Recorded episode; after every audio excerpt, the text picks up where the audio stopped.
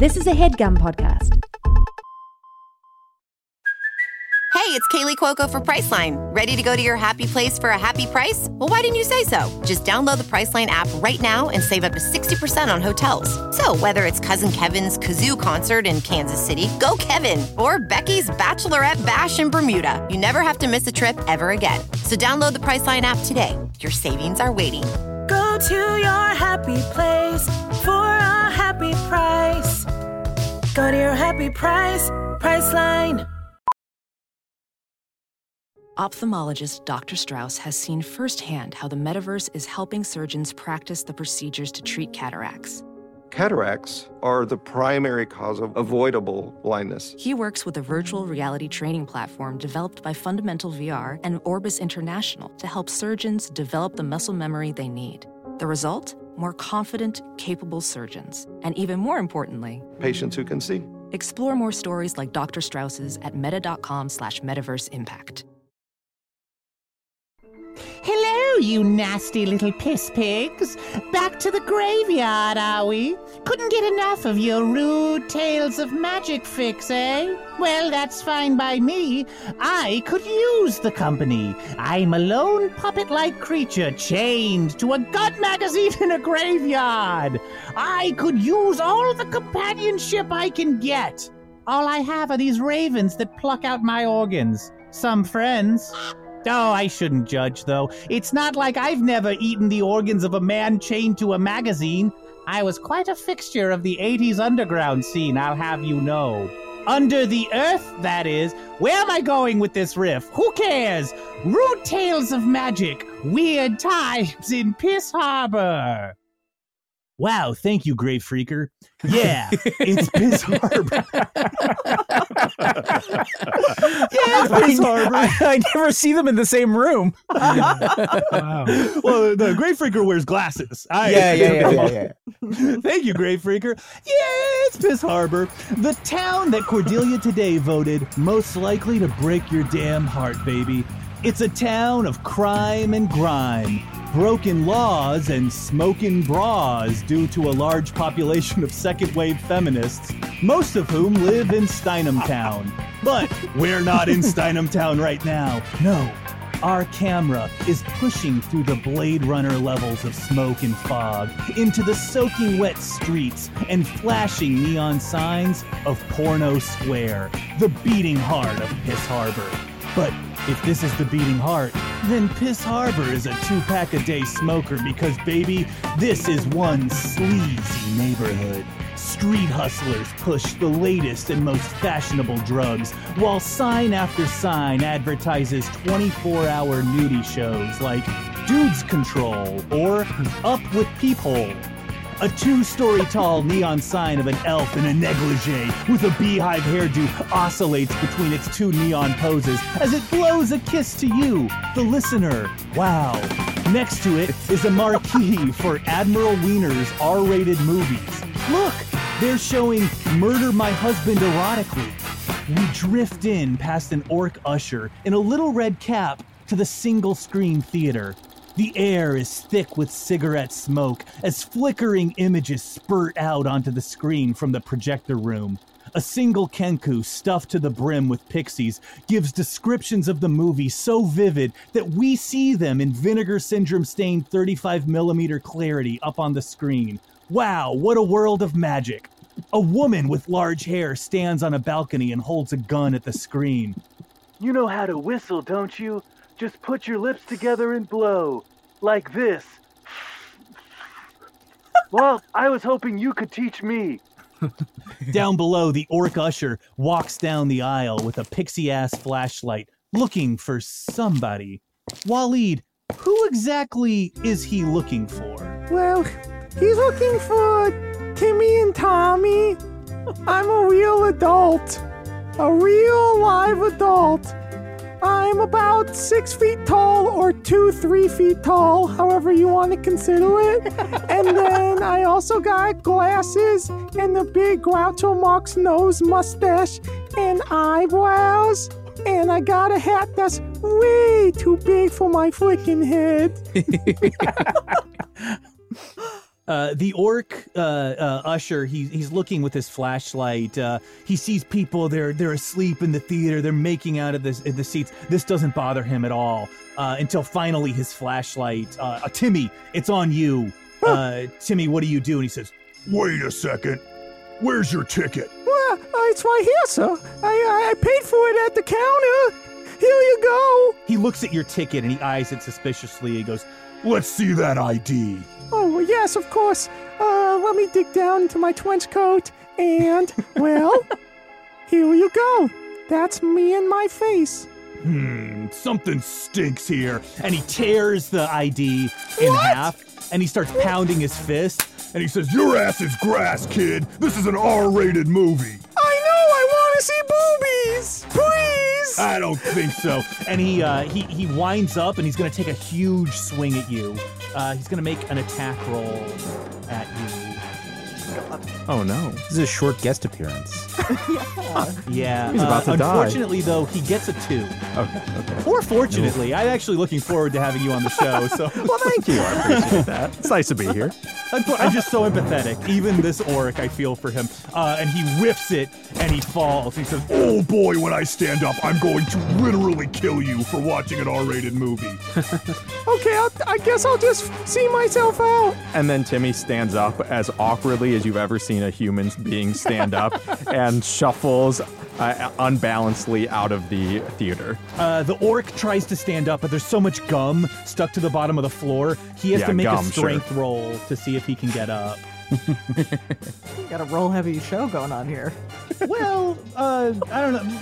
Listeners might have noticed we run a pretty tight ship when it comes to D and D. Uh, This guy, however, he rolls a six, so he, he stretches and he gets almost all the way up, but there's this like uh, this thin membrane of gum, and it just slams him back down to the ground. Not today, orc. Uh, giving you just enough time to to wobble out of the theater, out into the night.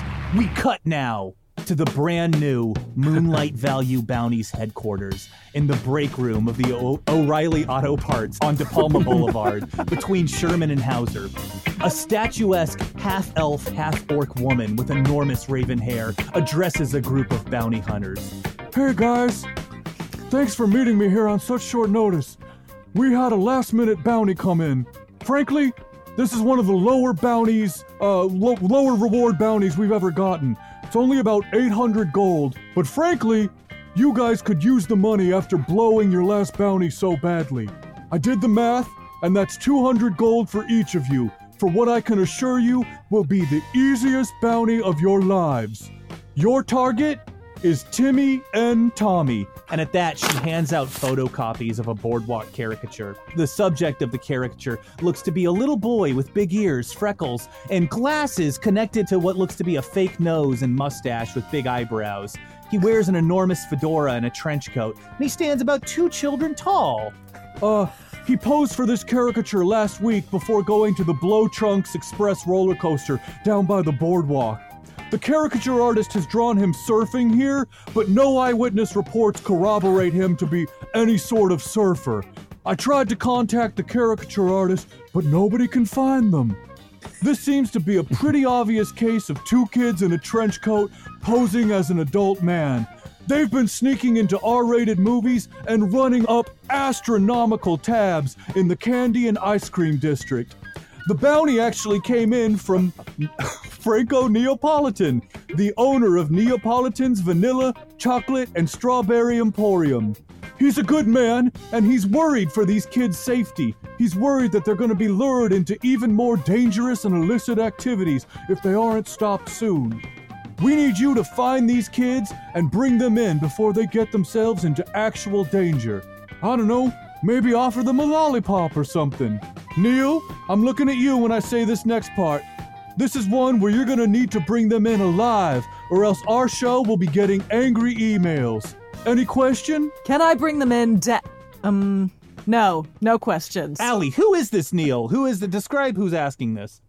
Well, uh, thank you for asking. Neil, standing by the coffee maker uh, in the garage, is a gargoyle. She stands about three, four feet tall, and she is a immaculate, beautiful gray stone uh, that speaks to the high quality of the chapel she once sentineled for.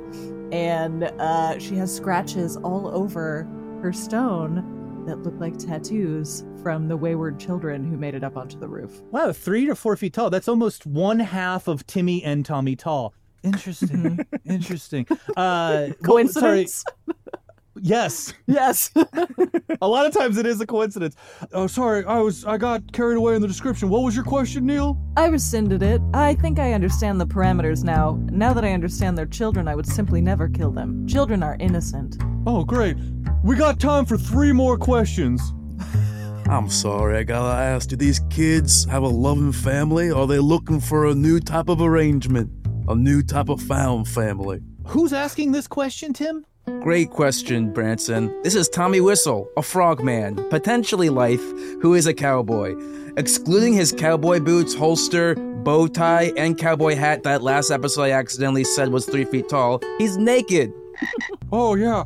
Uh, so that's actually Tommy. That's actually a great uh, a great question. We have been unable to find any sets of parents uh, for these kids. Uh, so far, their their uh, their nom de plume, their alias of, of Timmy and Tommy, seems to be uh, we can't we can't figure it. We can't crack it. We don't know who these kids are at this point in fantasy history. We don't have uh, face recognizing technology that would allow us to identify who this kid or these kids are. So no, no family has been identified. We don't know where they're from. Once again, where we are in history confounds my ambitions.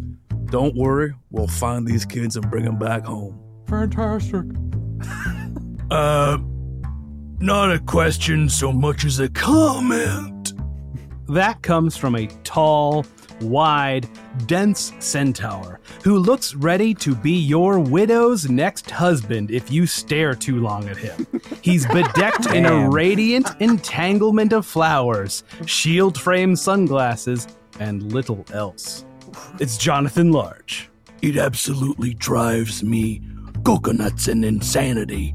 The idea that a child might learn so much from the world by watching R rated movies instead of growing to the appropriate age to have relationships and sex with a consenting, loving partner and killing a man with their own hands non consensually by a hated enemy. We gotta, we gotta help these kids out. Thank you so much, Jonathan Large. Obviously, because that was a comment and not a question, I got nothing for you.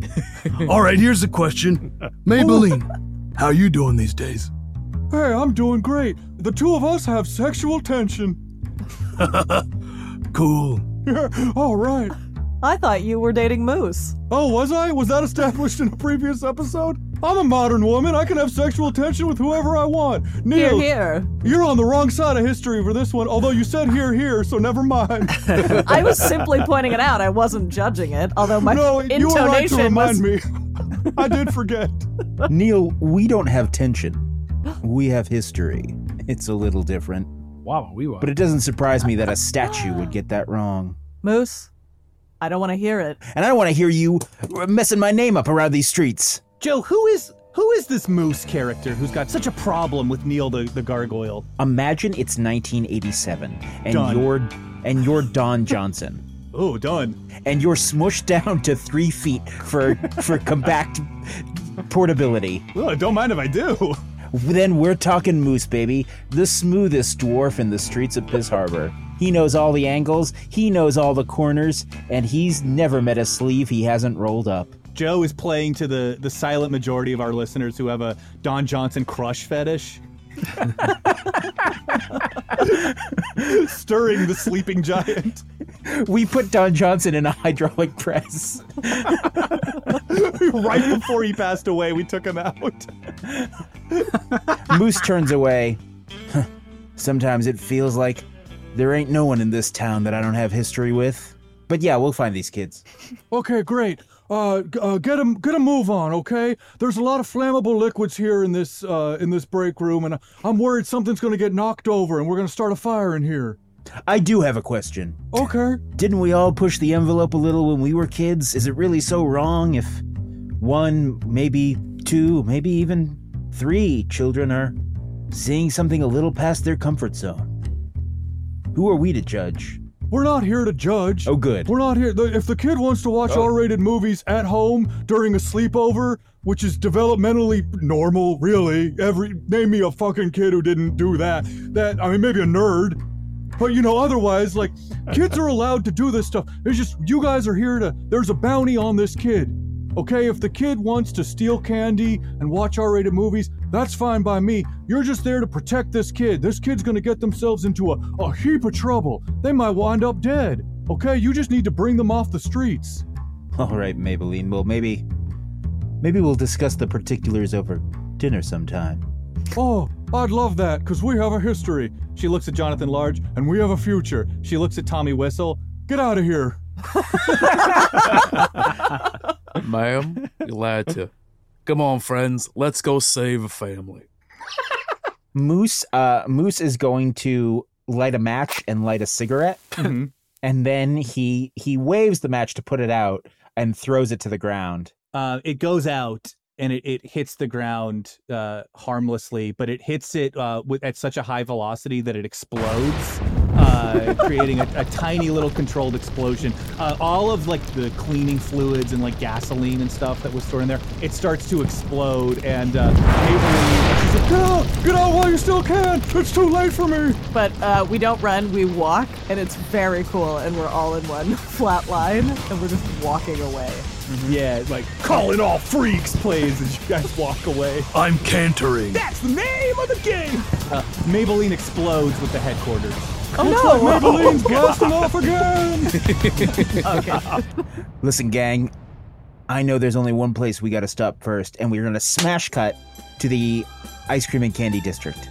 You're you find yourself in the ice cream and candy district. Uh, everywhere you look, uh, there's there's ice cream stores, there's little arcades, uh, there's candy stores. Uh, it's a, it, if it's at the top of the food pyramid, if it's all the the, the eat sparingly.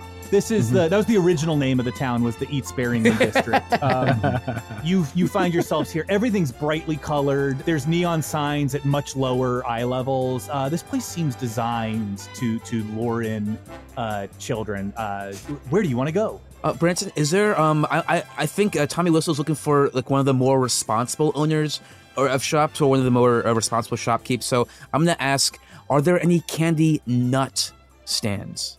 Candy nut stands? Yeah, because in my opinion, those who do the candy nuts are the most responsible of the uh, candy purveyors. Of course, Tim. The world bends to uh, the whims of whatever insane thing you privately believe. Uh, there is a yeah. You find a uh, uh, candy nuts and homework help uh, store. it's run by uh, Michigan J Responsible. Before he takes a step forward, uh, Moose is gonna put a hand on Tommy Whistle's shoulder, and he's gonna say, "Tommy, you gotta watch out. Look right down that street." And Moose points down the alley past the nut candy and homework help store, and he says, "That way leads you right into Dentist Town. And these two neighborhoods, oh, they're like oil and water. You do not want to step too far." You see snapping dentists leaning on lampposts and like flipping coins. Uh, they've got really surly expressions on. They smile at you. Their teeth are just like blindingly white and clean. Tommy Whistle puts his hand on his revolver. If it comes to it, I'll kill him. I'll kill the man with the little hooks that they put around our teeth, and I'll do it gladly. But first, candy nuts. There, we zoom we zoom in on Tommy Whistle's gun, and there's a there it, written on it are the words "This gun kills dentists." There's like tally marks for different dentists that he's killed. And just for anyone listening, there's actually a pretty big backstory about why it's and it's kind of motivated, but we'll get to that in a different episode. He uh, saunters over. Or to- this one, we have time. I want to saunter over to the Nut Man. Okay, you saunter, you saunter over to the Nutman, and you see a tiny little human shopkeep with the uh, long white dress shirt with like the armbands around them that like old time ragtime piano players had. He's putting a, a "Going out of business any day now" sign in the window. sadly, How's biz? Oh, damn. he looks at you and says, uh, "Not good. It seems these days all children want is ice cream and candies with no nuts in them. They don't want help with their homework. They want to eschew their homework. Well, you can't even sell the candy nuts to ice cream shops looking for fun things to put atop of their ice cream. I've tried. Damn. this saddens me. But I'm not here to, for a sad story, even though I like to hear a sad story because it reminds me how we're all sad in the inside. I'm here to ask you you seen any children walk around pretending to be adults? Children walking around pretending to be adults. Well, the only thing I've seen around these parts are children not coming into my store. And also my old partner, Jacob uh homework. he uh he but he's he's died. Jacob homework, he died? Damn. Yes, I was visited by him last night. Well, how did it go? Did you reconnect and talk about old times? I well, I got my own story. Anyway, well, we did, but you know the the chains we we wear in death, we forge in life. That kind of thing. Hey, it's a ponderous train, I've been told. This is a riff without a light at the end of the tunnel. What do you want?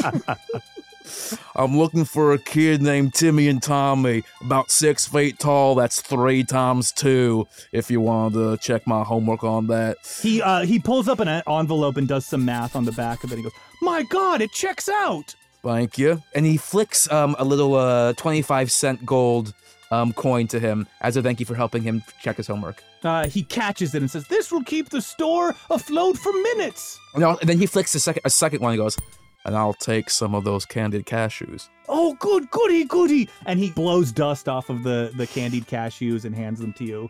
Would you like an individually wrapped Werther's original? The, what? That- yeah, damn! Fuck yeah! Do that! Do that! Do that, sir!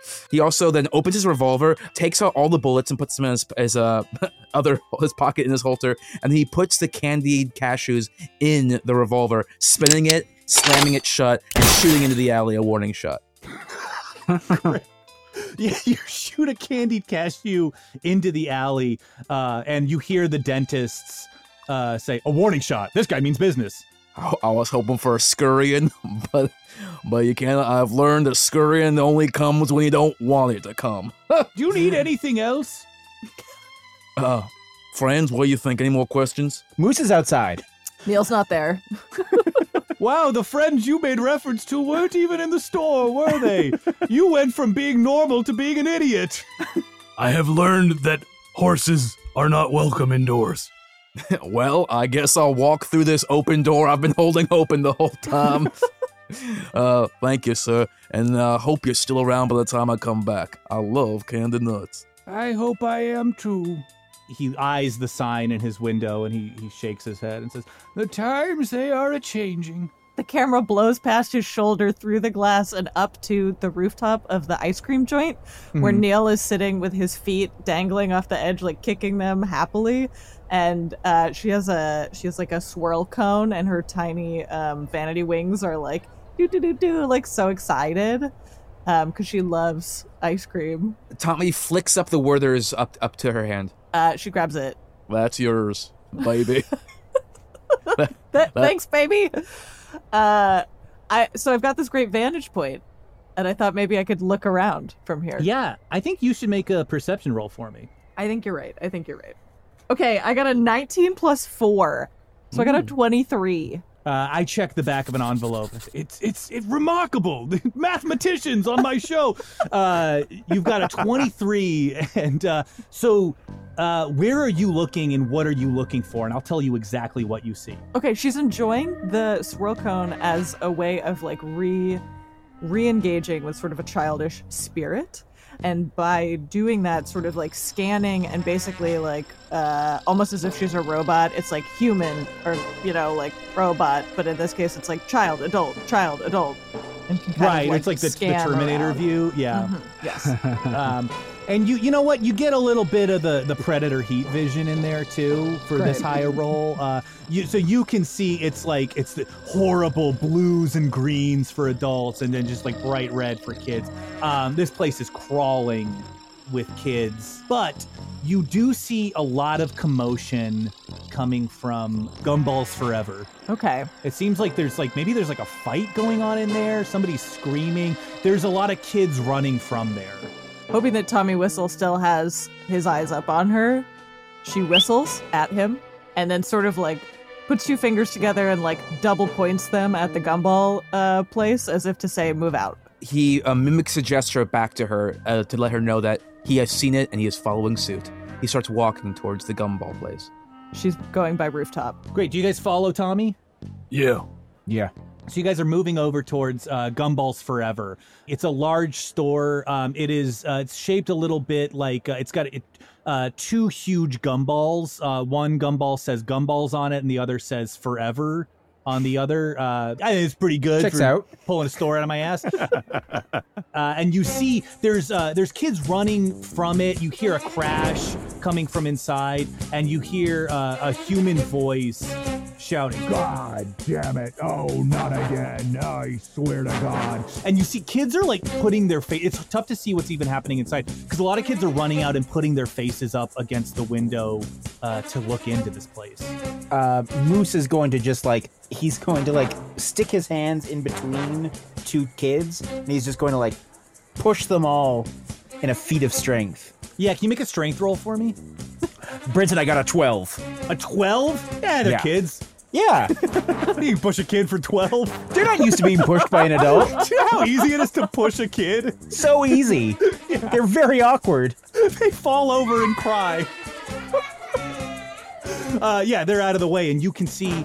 Uh, Wait, what's first going- Moose turns around to his friends and says, "Come on over. I've made some room." We all shove in. Moose, are you formally inviting me into this building? It has been made very clear that is the only way that a horse is welcomed inside a place without anybody freaking out, even if I do have the upper body of a man.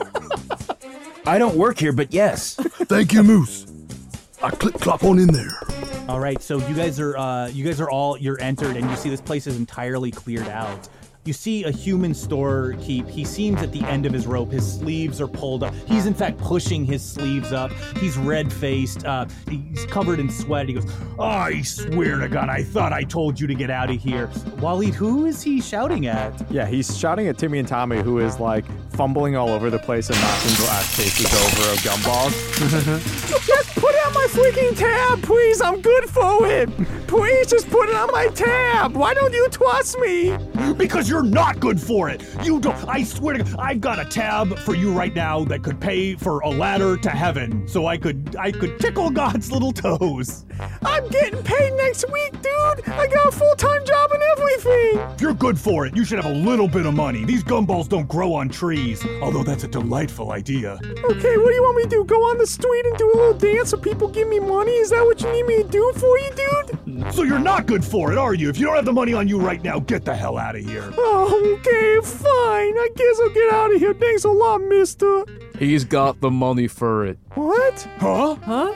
Tommy Whistle steps out, reaches into the pocket he's got in his holster, and flicks a 25 cent gold coin. You're totally nude, but you do have like a belt with a holster that has a pocket on it. That's what I've decided this episode. There's like a dangling dangling A little Okay. change purse. Yeah, yeah, yeah. yeah. Mm-hmm. Okay, I just wanted to make sure we didn't blow past that. He flicks the coin to the shopkeep. He goes, oh, he catches it. He goes, oh, this is good for the first 25 gumballs he had, but this guy's been running up a tap. They, I would need 400 of these. He's been blowing bubbles all afternoon. Maybe this will pay the rest of the tab, and he takes out his revolver. what the? What was my crime? What the hell? This this guy's with me. I think he's paid in full. Is that right, sir? Okay. Okay, look. I don't want any trouble. Gumball merchant is one of the most high casualty jobs in all of Piss Harbor. I don't want to go out like that, okay? No problem. And here, he reaches into his pocket and pulls out some candy nut cashews and throws them to him. Oh, God, they taste as dust does. No, they're good. You, you're, you're, you're, they're good. They're actually good. No, no, I eschew them. Timmy and Tommy, let's talk outside. Oh, yeah. Take that, sir. And then Timmy and Tommy goes, and as he's like wobbling out of the store, he's like grabbing gumballs left and right and shoving them into his trench coat pockets. Oh, Yeah. oh there's, I'm powerless. Oh my gosh. Wait. Oh my god, thank you, sir. I appreciate all your help. Wait, how the heck do you know my name? Well, that's the funnest. Yeah. How do you know his name? Yeah. How do you know my name? Jonathan, uh, we, uh, we were hired. We were hired by your parents. Yeah, that's it. Your parents. My parents? My parents are dead. Oh, you think this tall man is the kid? That's indeed I do. Look at him. He's six feet tall. The in between part don't seem completely attached, as if foot was resting upon shoulder. and it's pretty hot outside. Why would you want to wear a? And she steps up and like grabs the buttons on the trench coat. No, no, and says don't. trench coat, and then rips no, it open. No, don't do it. Don't do it. So you rip the trench coat open. Yeah. Uh, Neil, can you make a strength roll for me? And it's not going to be tough. It's a trench coat. Uh, well, I got a ten. You got a 10? Yeah. you had to beat a 2. It's a trench coat. Uh, Hell the trench coat rips open. Oh God! Oh, why the heck you do that? I'm so embarrassed right now. Is it a? No, what you see is a deformed body of a man who has two tiny who has two tiny little legs and in the middle of the six feet is a large bulbous bump that is his stomach belly area uh and yeah connected to you know a little tiny well looks like a kid's head Oh no! Uh, Neil, Neil shoves the trench coat back together and takes a big step back. Oh, geez, sorry. Neil, Neil, what's wrong? Show us the other child. You have to look for yourself. Okay. No, please don't. Please don't. Moose ignores the pleas of what he believes to be this child and rips open the trench coat. Oh! Hey, um, are you clothed underneath? yeah i yeah timmy and tommy is wearing like uh Okay, great, great. yeah he's okay, wearing like long johns underneath I see. Hmm. So sorry, sir. And Moose closes Moose closes the trench coat and buttons it. I thought you guys were nice. You guys helped me only seconds ago, and now you're stripping me in public in front of all these kids. What the heck? Hey, hey, hey, calm yourself, calm yourself. Calm, uh, we may have been under uh, a false assumption about you being two children, but still, we are required to get you out of here right now. Okay, well, I don't know if I don't know if I want to spend time around you guys. Why not? We're fun. We're we're pretty fun. You guys are fun. Yeah, we're fun. Like, what kind of stuff? What do you guys like to do? Like, buy alcohol and rent cars and see movies and stuff. See, when, you, when you talk like that, it, see, you know, it, it does sound like you, you can admit that that sounds childish, right? Like we're not crazy to assume when someone what says do you that. mean? Don't you guys like to like v- vote and get drafted and stuff? yeah, we love to vote. I kind of liked getting my Costco card. Oh man, I gotta try that. I have a driver's license. Let me just get the the list of what is canon in the world up and add uh, Costco to that. Well, discount. Why not? I just I gotta get rid of Sam's Club now. I support it. So now what do we do? The bounty was to bring in a child. Two childs, in fact. And now we have one not child. Yeah. This is another failed bounty. We don't keep looking for the child. Oh, his name. Right. He said that was his name. Okay. Yeah, my my name is Timmy and Tommy. Yeah. But if he's only one individual, are we going to get half the money? That's not You guys very are much money. Don't turn me in. I didn't do nothing wrong. It's not my fault. None of these people take my credit cards and stuff. They Aw. think they think I'm lying and stuff. I don't really get it.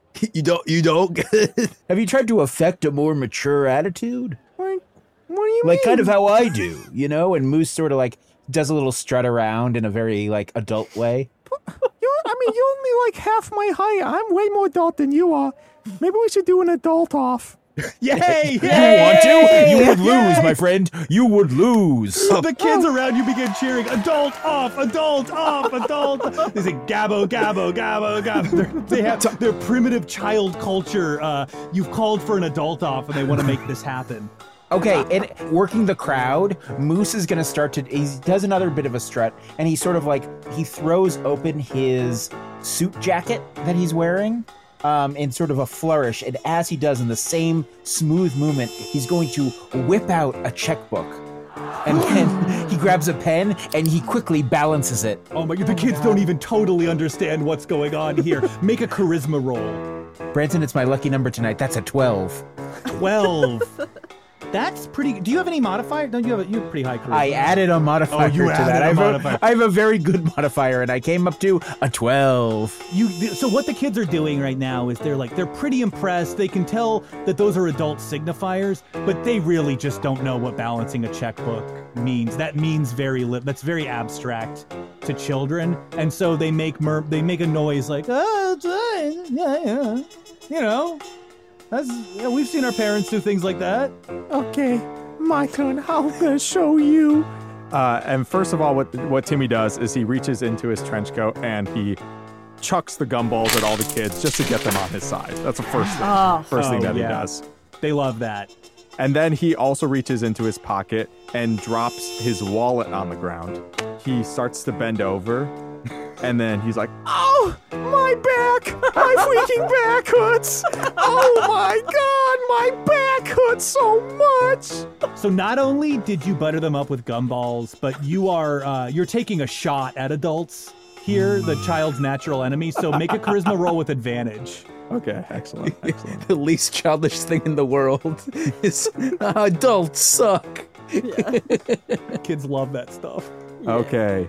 Uh, that's a 19 plus 3, so that's 22. Hell yeah. 22. Yeah, felt like a 22. The kids begin chanting, Not one of us! Not one of us! Not one of us! Yeah! Moose is like is a little panicked. He usually like any room he walks into, he's the coolest guy in the room. He's realizing he maybe can't connect with children in the way he can connect with adults. Yes. And maybe this isn't like the- you know, maybe the night isn't with him, so he panics and he does the only thing he can do, and he turns to the mob of children and he says, "I am not a virgin." Whoa! the kids, the kids um, uh, not wanting to like to really think about that or riff with that, the kids begin running from you full speed. Whoa! Looks like I won. The place clears out. Yeah, man, I gotta give you your respect. That's that's impressive, dude. I gotta admit, I'm I am a virgin. For some reason, the ladies don't like me very much. Uh, Jonathan Large puts his hand on Timmy's shoulder and says, It's because you spend too much time with the unrealistic expectations of these R rated movie ladies. All right? Oh. Oh. Never thought about it that way. They don't act like that in the real world. Yeah, I guess. I guess I thought I went to those movies because I wasn't having success with my love life, but maybe it's the opposite. Yeah, here's maybe the thing.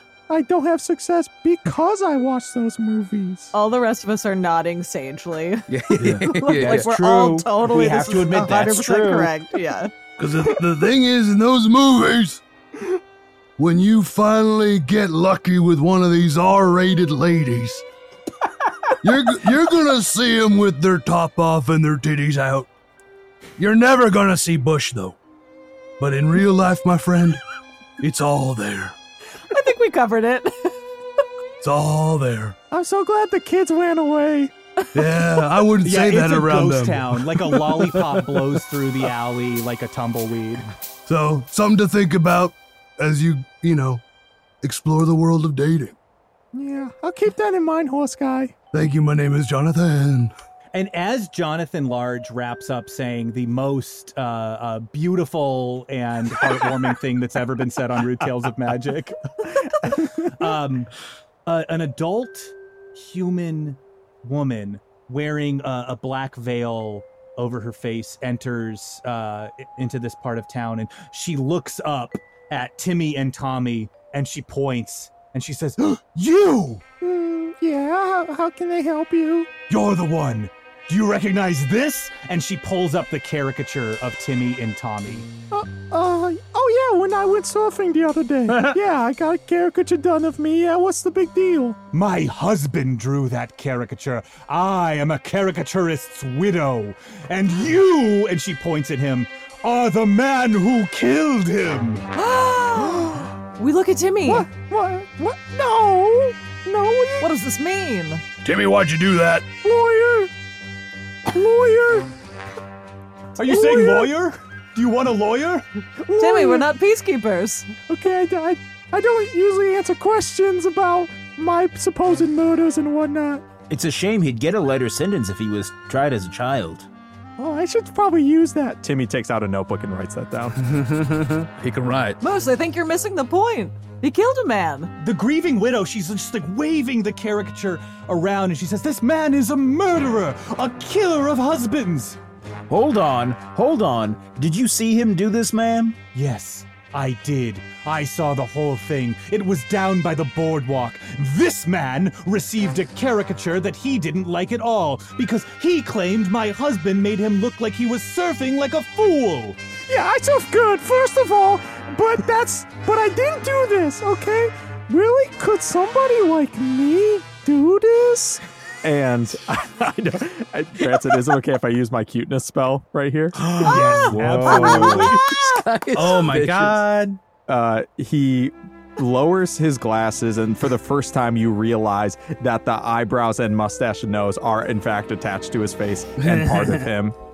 And he uh, he he widens his eyes, and the sun hits them perfectly, and they glisten as you fall into a deep uh, love for this beautiful man. Is this directed towards us or towards the the widow? The four of you. I don't think I could sway this woman. An angel. You are my baby. There must be a misunderstanding, ma'am. This boy, this man could never have done something like that. He's our friend. Now, No, no, you fools! You fools, you're falling for his cuteness! He looks like two children, and so you think of him as two children, but he is one man, one serial killer, and you're falling for it. I wish one of you would make a wisdom saving throw against his charisma that so you could understand the truth of the matter. This is an evil man! ma'am, ma'am, ma'am, we've been through it. He may be a childish man, but he's a man nonetheless. We just did a dang competition about it, ma'am. I had an adult off with him, and god damn it if he didn't earn my respect. If you think you can bully around this man just because he looks like a boy, we're, we're here to say no way. And I've got a minus two wisdom modifier. Rolling isn't gonna do shit. I love this boy. I also have a minus two wisdom, so. I have a plus four, but I'm so convinced. God, so this is what justice looks like in Piss Harbor? Fine, then I'll go find it with the dentists. And she runs down the alley into Dentist Town to try to recruit the dentist to her noble cause. Let's get out of here. Oh, I freaking hate going to the dentist. Uh, you're telling me. We gotta clear our friend's name. Let's go to the scene of the crime, the boardwalk, and find out who did it and who framed him. Welding instructor Alex DeClaire knows VR training platforms like Forge FX help students master their skills. There's a big learning curve with welding. Virtual reality simulates that exact muscle memory that they need. Learn more at meta.com slash metaverse impact. As you write your life story, you're far from finished. Are you looking to close the book on your job? Maybe turn a page in your career? Be continued at the Georgetown University School of Continuing Studies. Our professional master's degrees and certificates are designed to meet you where you are and take you where you want to go. At Georgetown SCS, the learning never stops, and neither do you. Write your next chapter. Be continued at scs.georgetown.edu slash podcast. A new year begins. Uncertainty looms. You crave guidance, prophecy, and so you pull a card from the Rude Tales of Magic tarot deck at patreon.com slash rude tales of magic with a new card drawn by Branson Reese every week, accompanied by an original interpretation for what your future holds. What did you get this time? The devil! Uh-oh. That's traditionally considered one of the worst dudes. Only Satanists and Penn Jillette like getting this card. But that's in a normal tarot deck. On the Rude Tales Patreon, you can see that because there's like 20 devils in Cordelia, it's Brian Fuck on this card, and with a little prolapse in Goatsy. How nice. The devil represents being tied down by overabundance or a love of material pleasures and giving in to your raw desires. I think that's supposed to be bad, but frankly, I think people give in to that stuff for a reason. It feels great. So, actually, congratulations on getting the devil. Want more weekly readings like this? Give in to your love of pleasure to support the show and find more great stuff I don't even have time to mention at patreon.com slash rude tales of magic. And we're back. The boardwalk stinks like curly fries and overly bold seagulls. The sun has gone down and the moon has gone up, and long ago somebody left with the cup. Sorry, I realized as I said it that I was quoting cake. Speaking of cake, funnel cake, there's a bunch of it here. The Ferris wheel spins ominously, and the Blow Chunks Express stands like a Lovecraft horror out over the water. What are you guys doing here? The party is strolling down the boardwalk purposefully. They all have those giant plastic gross cocktails. You know, the like Oh, the, yeah, like the two foot cocktails. Tall, yeah, yeah. And with with you know bendy like like wacky straws. Uh, but we're all on the hunt for clues. We want to exonerate our best friend. Moose says to the party. Oh, thanks so much, guys. I mean, if looking around, it really feels like anybody could have killed that guy. I see a lot of killers around here. Oh yeah, like who? Oh, look at that guy. He's selling cotton candy, but you can tell he's got a glint in his eye. That's really evil. I will kill him for you, Timmy. And Jonathan gallops over to the man with cotton candy, his hands stretched uh, in such a fashion to just like gallop into this man's throat. You see this man, he's handing, he's kneeling down to hand cotton candy to a child. He says, no charge. And he looks up at you and says, hello? Killer! The irony of him being charged at. no, no charge, no charge. Yay! Yay! but Jonathan Large fails his irony check and he slams this guy into the wall, uh, just pressing his Adam's apple into his spinal cord. Oh, what, what, what is my crime? What was my crime? Yes, You- kill him! Kill him! You widowed a good woman and framed my son. I married a good woman. I'm not the dad. I'm the dad that stepped. Wait, let me say it again. I'm not the stepdad. I'm the dad that stepped up. This is like the antidote for Jonathan. This oh. phrase. Hmm. This is the Manchurian candidate of goodness within his soul. And he releases him like stumbling backward. A good stepfather. Everything I know is wrong. And Jonathan looks back at Timmy, considering for the first time that he was deceived. What the? What the heck? Why didn't you kill that guy? That guy's probably the murderer. Ho- hold on, Jonathan. Hold on. And uh, Moose looks back to the cotton candy salesman. He's coughing and he looks up. He says, "Ah, an honest misunderstanding, I'm sure. and then and then uh and then Moose is gonna press his boot back into this guy's neck. You were giving away cotton candy for free, so what is the angle, buddy? It's, it's so inexpensive. It's so inex- we have so much more than we need. So you how do you provide for your stepkids? But, well, I, By look, murdering caricature artists, that's gotta be the please, please, please. I could sell four cotton candies in a day and still make a profit. Oh, okay. The the word profit is like a Manchurian candidate phrase to use. As long as he knows this guy is a capitalist, he lets him go. Oh, boy. You guys have a real way of questioning folks. It's a tough town. I just want to make sure you're making a buck. I certainly am. And before you get to the end of Am, you get shoved up against the wall as uh, Neil's uh, looking away from you with her arms crossed and her tiny wings have your throat in a, like a little vice. Oh, oh, oh, no. Mm. Oh, no. Oh, no. I don't believe it. Kill him! Kill him! I mean, you've been down here this whole time. If you didn't do the murder, you must have at least seen it. Oh, I, I did see a murder. And what did you tell your son about it? I didn't. He's not old enough to know about stuff like that. How old is he? My son? Yeah. He's three. I didn't tell him about a murder I saw. you think a three year old is ready to hear about that? He gets homesick when I leave his bedroom. Protecting the innocence of children is Neil's Manchurian candidate, and she um, steps away from the guy and uh, starts to rethink whether or not Timmy really did this. Oh boy, my neck is taking a pounding, specifically the front of it. A second boot is found upon his neck, but this time it's cowboy boot, baby. Timmy is standing by the cotton candy thing, dipping his hand into the container and just eating a bunch of cotton candy. Kill him! Kill him! Help yourself, sir. Dang, this is a good business model. Maybe we should look into this. I mean, it's an incredible business model that I can I can give this much away. I don't know why I'm the only candy, the cotton candy salesman in town. It's printing money. You shut the hell up. You pick four random times of a day to charge, and every other time you give it away for free. Those four people must be pissed off every time.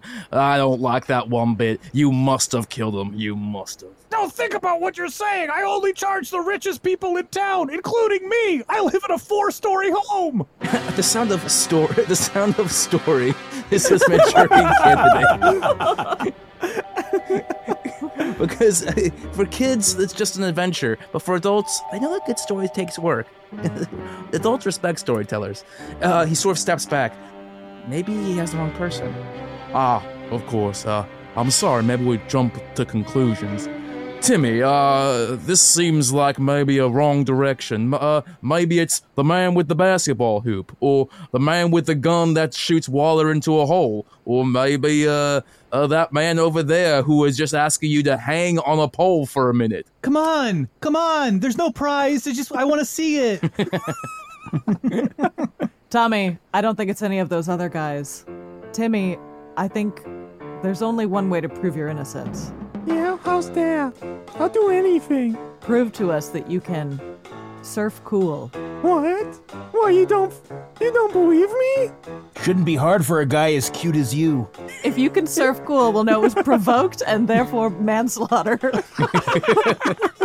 Up until this moment, I have always trusted the truth of a caricature artist to see what is real in a man. and if you look foolish, we'll know he portrayed you accurately, and therefore you killed him unfairly. Come on, Timmy. Just surf. Show him you can do it. I know you can do it. Just show him. I guess the beach is right there. I could do anything, why? Can't we all grow up to be whatever they we want to be? We already have, haven't you? Yeah, of course. I'm a full-grown adult person. What do you think? He's so cute. He's so freaking cute. Ah. Tommy, I, d- I do want to check in. Like, you do get why people are confused, right? like, because it seems like you frame all conversations from the perspective of a child. and then I can see now how it's not, you know, it's not your perspective always, but you can see where someone else might be coming from. What if I say the curse words more, like the F word and the S word and the You B can and fucking curse, my man. You can fucking shit and curse. You can Whoa. goddamn curse, and it's fine. Really? Okay. Holy shit! Wow. You even got Tommy to curse. And I feel like last episode, Tommy made a big deal out of not cursing. Tommy, Tommy, it doesn't sound right coming out of your little froggy mouth. It really don't. I, I felt like I had to to demonstrate to this adult man what's the possibility for him. Though being adult is about setting personal limitations. Okay, well, what the fuck? Let's go surfing, boys. I'm back with this surfboard. Whoa. oh, man, I thought that was gonna be way harder to get. Um, yeah, I guess I'll just um go sh- uh, go surfing and show you how cool I look. And then Timmy waddles into the sand, and you all know how hard it is to walk on sand to begin with, and let Oh. alone with these Ugh. tiny little legs and this horribly Don't get me started. unbalanced body. And he uh, starts making his way towards the water. Timmy and Tommy, uh, the wind is picking up. It is nighttime. Uh, this is a little dangerous. There's like some pretty big waves out there. This is some like uh, final scene of Point Break weather uh, that we're seeing out Oh there as like big, big waves are forming out out in the bay. Guys, I don't know if I can do this. I, I might die. Get out there, Timmy.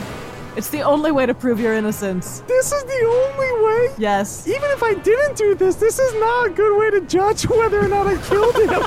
What did you Well- mean, even if you didn't do this? and as he's as Timmy is protesting, heading into the boardwalk, you hear uh, the unmistakable sound of a pack of dentists. Um, you hear their clean teeth revving, um, and led by this widow as she points. She says, "There, there, there they are!" And you hear the dentist snapping and approaching, like maybe they're jets or sharks. Get out there, Timmy. If you can surf cool, we'll fight them off. Okay, sounds good. Watch out for the sharks on land, by the way. Uh, and then he hops onto the surfboard and he makes his way out into the into the wake into the is that what it's called? What's it called? The surf. The surf. I headed to the surf. The water. The wa- sorry, I couldn't think of the word water. What's it's like an Chris, element. I'm not sure. yes, and then I guess I'll wait for I'll wait for the moon to pull up one of these sweet sweet waves and then hop on the surfboard. So as you are waiting, it goes eerily still and calm all around you. Can I have you make an athletics roll, which would be uh, you'd use your strength modifier. Not surprisingly, I have a negative strength modifier. Why? Oh no. because of my freaking body. Mm. It's horrendous. Tell Um, me about it, man. A five. A five. Yeah. These waves are very strong, and they are they're overpowering you. And it's something's something's wrong here, Timmy. This is you can tell right away. This is not gonna work. Your center of gravity is you. you have two of them somehow. You've got one in the middle of you and one six feet up, just swaying up there. It doesn't. This is not gonna go well. You've got to figure something else out. Am I cool? Is this cool? I can only assume he looks exactly like the caricature. Is that correct? The caricature nailed it. Yeah, this is uh this is not looking great. This is a little bit like this is like Mr. Bean goes to surf or something. Like it is just it's not working it's not looking good. Branson, can I make a wisdom roll? Of course you can. I rolled a 12. A Oh, uh, but, the but, fuck? but with my wisdom modifier, that's only a 10. Uh for a 12, which is actually a 10, Yeah. You tell me what you were trying to do and I tell you how it goes not great. I was trying to see if watching Timmy surf would make Moose lose the cute feeling. I got to be mm. honest.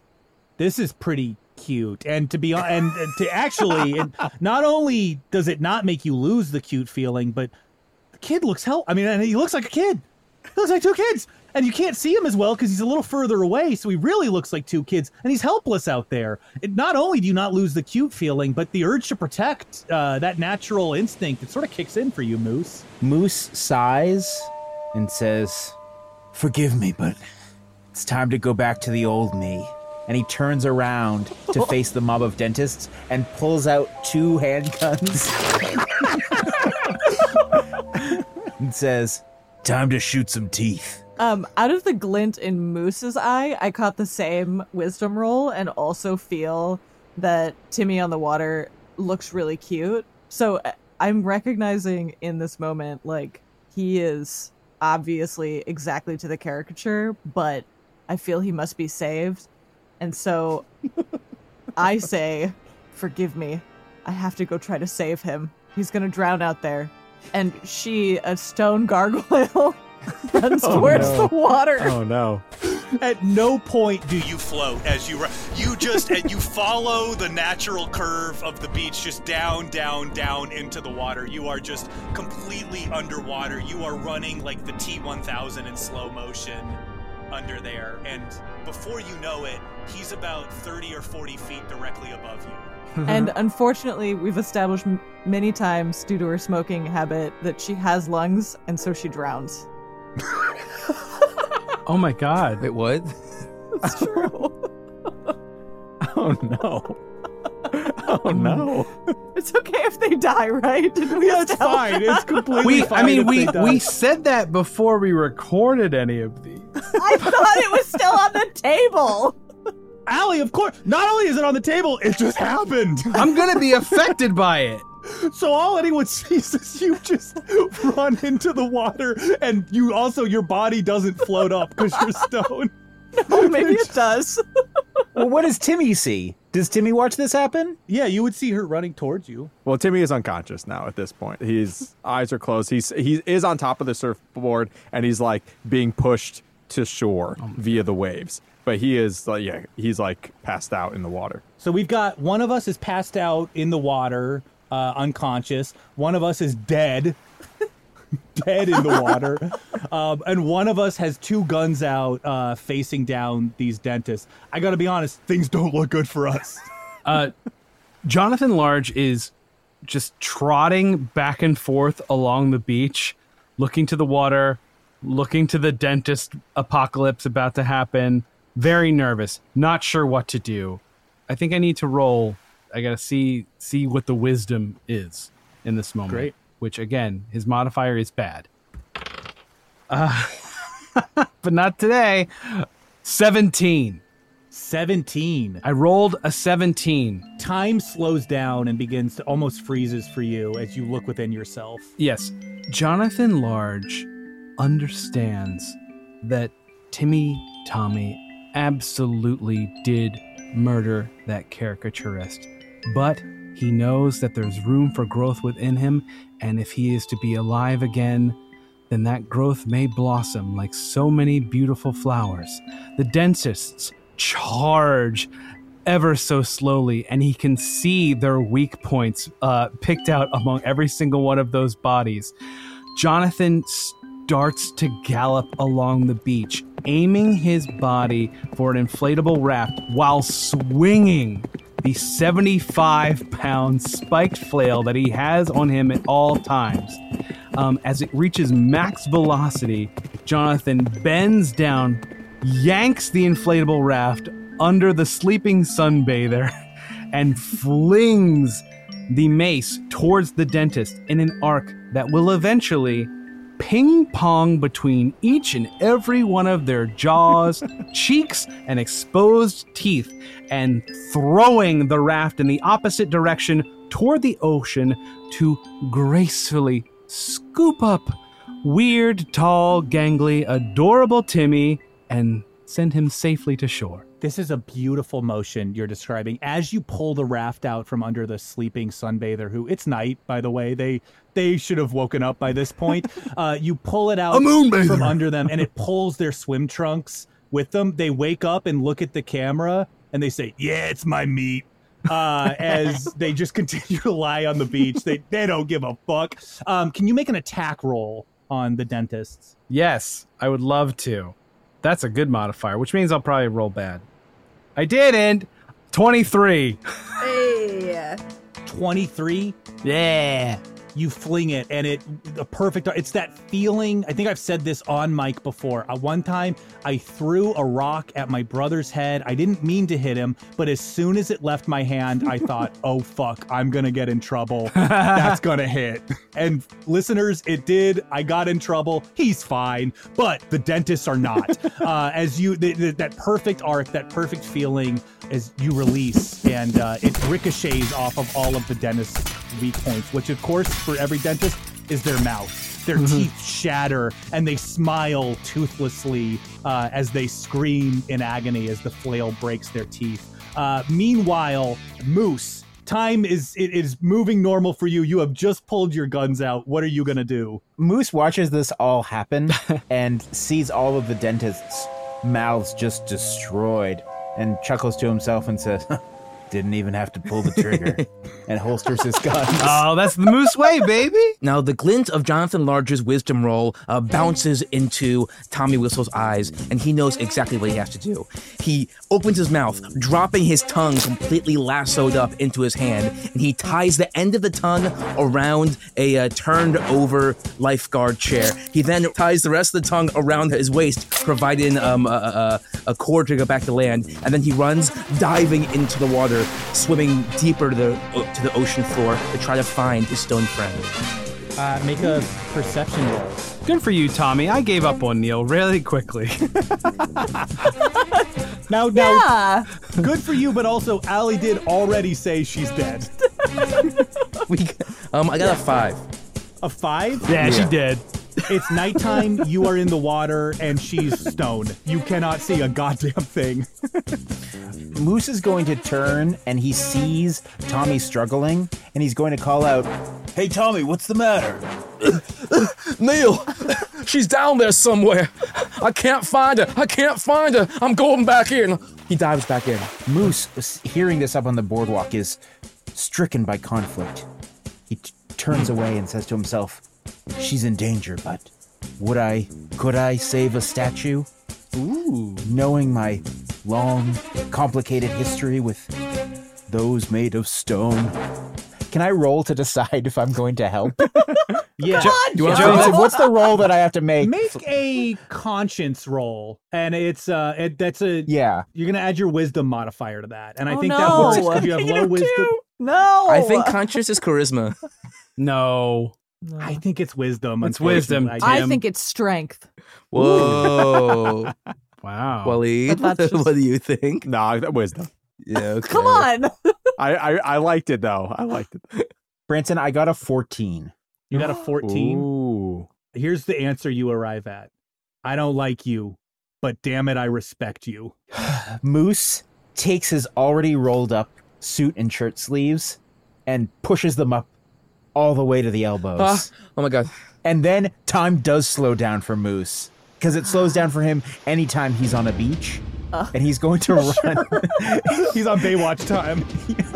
he's going to run into the surf after Tommy. The two of you are looking in the dark water. Uh, meanwhile, Timmy and But I'm a dwarf. I have dark vision. You have. da- God damn it! Even in this campaign. Yeah. All right, fine. So it looks like a sunny day down there to you. You see her. She's holding up one arm, um, hopefully, but deadly. Deadly. Moose plunges in and he's going to grab that stony hand. She's so heavy. Tommy, pull us out. Around Moose's waist, he feels Tommy tying a second knot with his tongue around his waist that he then starts holding back as he kicks his booted webbed feet uh, back to shore. I haven't felt my waist get tongued in days. Tommy, you have webbed feet, which gives you an advantage in the water, but also you're wearing boots, which takes away that advantage. So you, uh, it, you're, you know, you're paddling, to, and it's it's working. Uh, but it, God, it would have gone a lot smoother if you didn't have those boots on. Slow and steady wins the race, like my most favorite fable. Slow and steady, always the approach with people who are drowning. I don't want to be boastful and go fast. He gets to shore. He yo, tugs, tugs, tugs his tongue back, pulling f- two forms upon the sand. You do it. They're both out on the sand, and as they're on the sand too, the surf pushes back Timmy and Tommy, uh, who is still like clinging to the, the surfboard and unconscious. As all of you, uh, you make it to the beach. Branson, Yes. can I roll to see if she comes back from the dead, if she drowns, because she's a church gargoyle, so it's like a baptism? That's a very creative pitch, and I would. th- there is no. If I say yes, that's insane, and if I say no, I think that's more insane. Who am I to stop? There's no way to get out of this with my sanity. Uh, yeah, you can do that. That's going to be a strength roll. It's going to take all of your strength. Okay. Okay, here I go. She coughs. and spits water out onto the beach and sits up, gasping for breath, very much alive and very much born again. And that's when you see her full body with the scratches uh, that look somewhat like tattoos, and one of them was scratched on her that looks like a bush. And that's when you know this is an X rated show.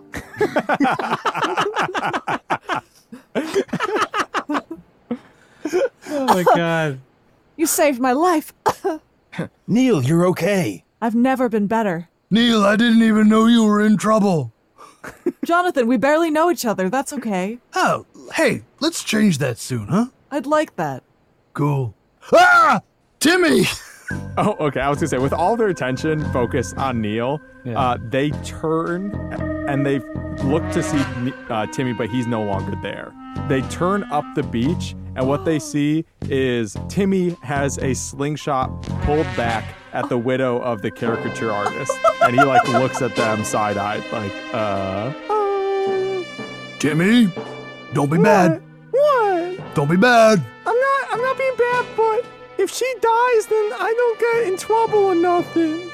Um, he's got a point. That's true. The widow is saying, no, no, no. I, th- I think it's the opposite. I think if I do die, you get in more trouble. Uh, I don't know. I usually Lady, just you kinda- lost my respect the day you partnered with dentists. I hate dentists. And then you look up and down the beach, and all the dentists that have been maced have now been stabbed by Timmy, and they are like all dead. Oh my god. Yeah, it's just like the shot of like Gone with the Wind. Of just like it's just like hundreds of dead dentists. Yeah, that's right. I killed them all. Oh. And all I gotta do is take. If I just finish off this widow, then I'm good, and I can go eat ice cream and see boobies and stuff. I say we let him do it. He's our friend. you know, I was there. I was there, Tommy. Um, and then I just noticed like how many dentists he's murdered, and it's a pretty high body count. I don't know if I don't know if Tommy is quite as cute as he seemed to me before all the murder. There's like a historic number of crabs just crawling over dead bodies. You can hear flies buzzing. Listen to this. He's our friend. We let him kill her and then take him back to our to our hideout where we get paid for having him around. And maybe even get paid a little bit more because of his more recent crimes. Crimes that didn't hurt nobody. The family's already broken apart. Why not just finish the job? Would you guys really take me in? And then uh, Timmy casts cuteness once again. Oh no. Oh, Lowers his glasses. I think I think it's time we really roll those wisdom. Yeah. Yeah, I think so. on this round. Let's make some wisdom saving throws. I got a um eight. Oh, fuck. Okay, it didn't work. I don't know why I went on. But I also, wanted to trust this say, guy. Tommy, you were in the middle of saying, let's just finish the job with a widow. I think that's an easy sell. You got a 12? I rolled a fucking 12. and with my modifier, it's a 10. With my modifier, I got a five. And I got a 13.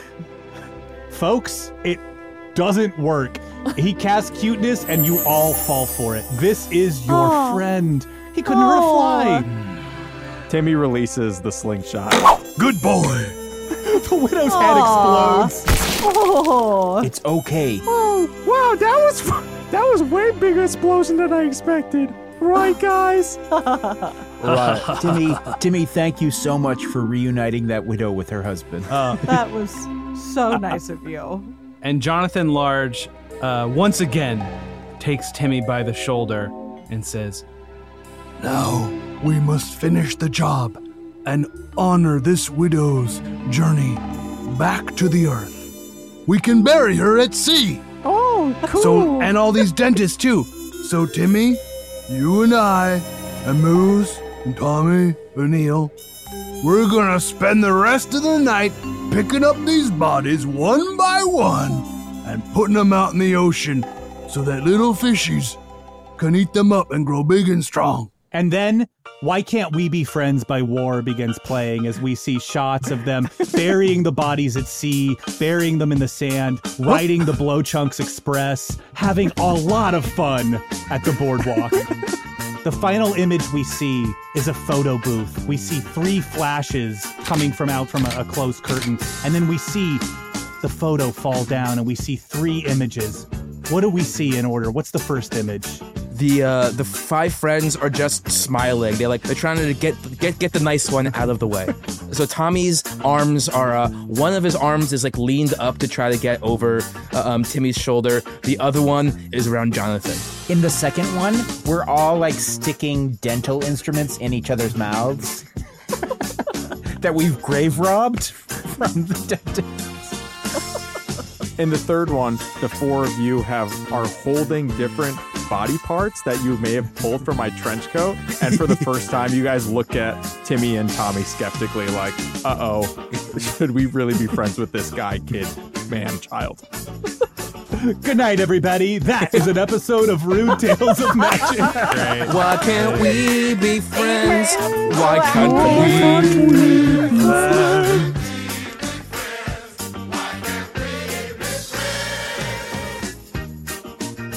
Wow, another home run from Rude Tales of Magic, the Mark McGwire of podcasting.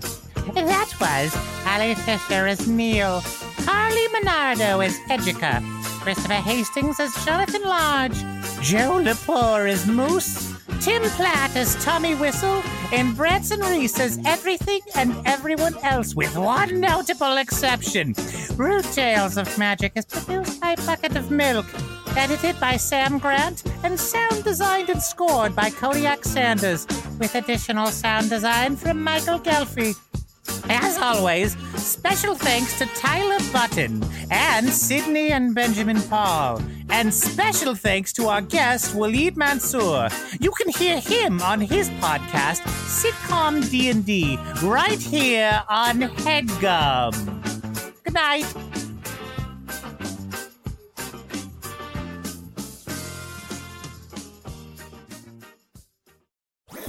That was a headgum podcast.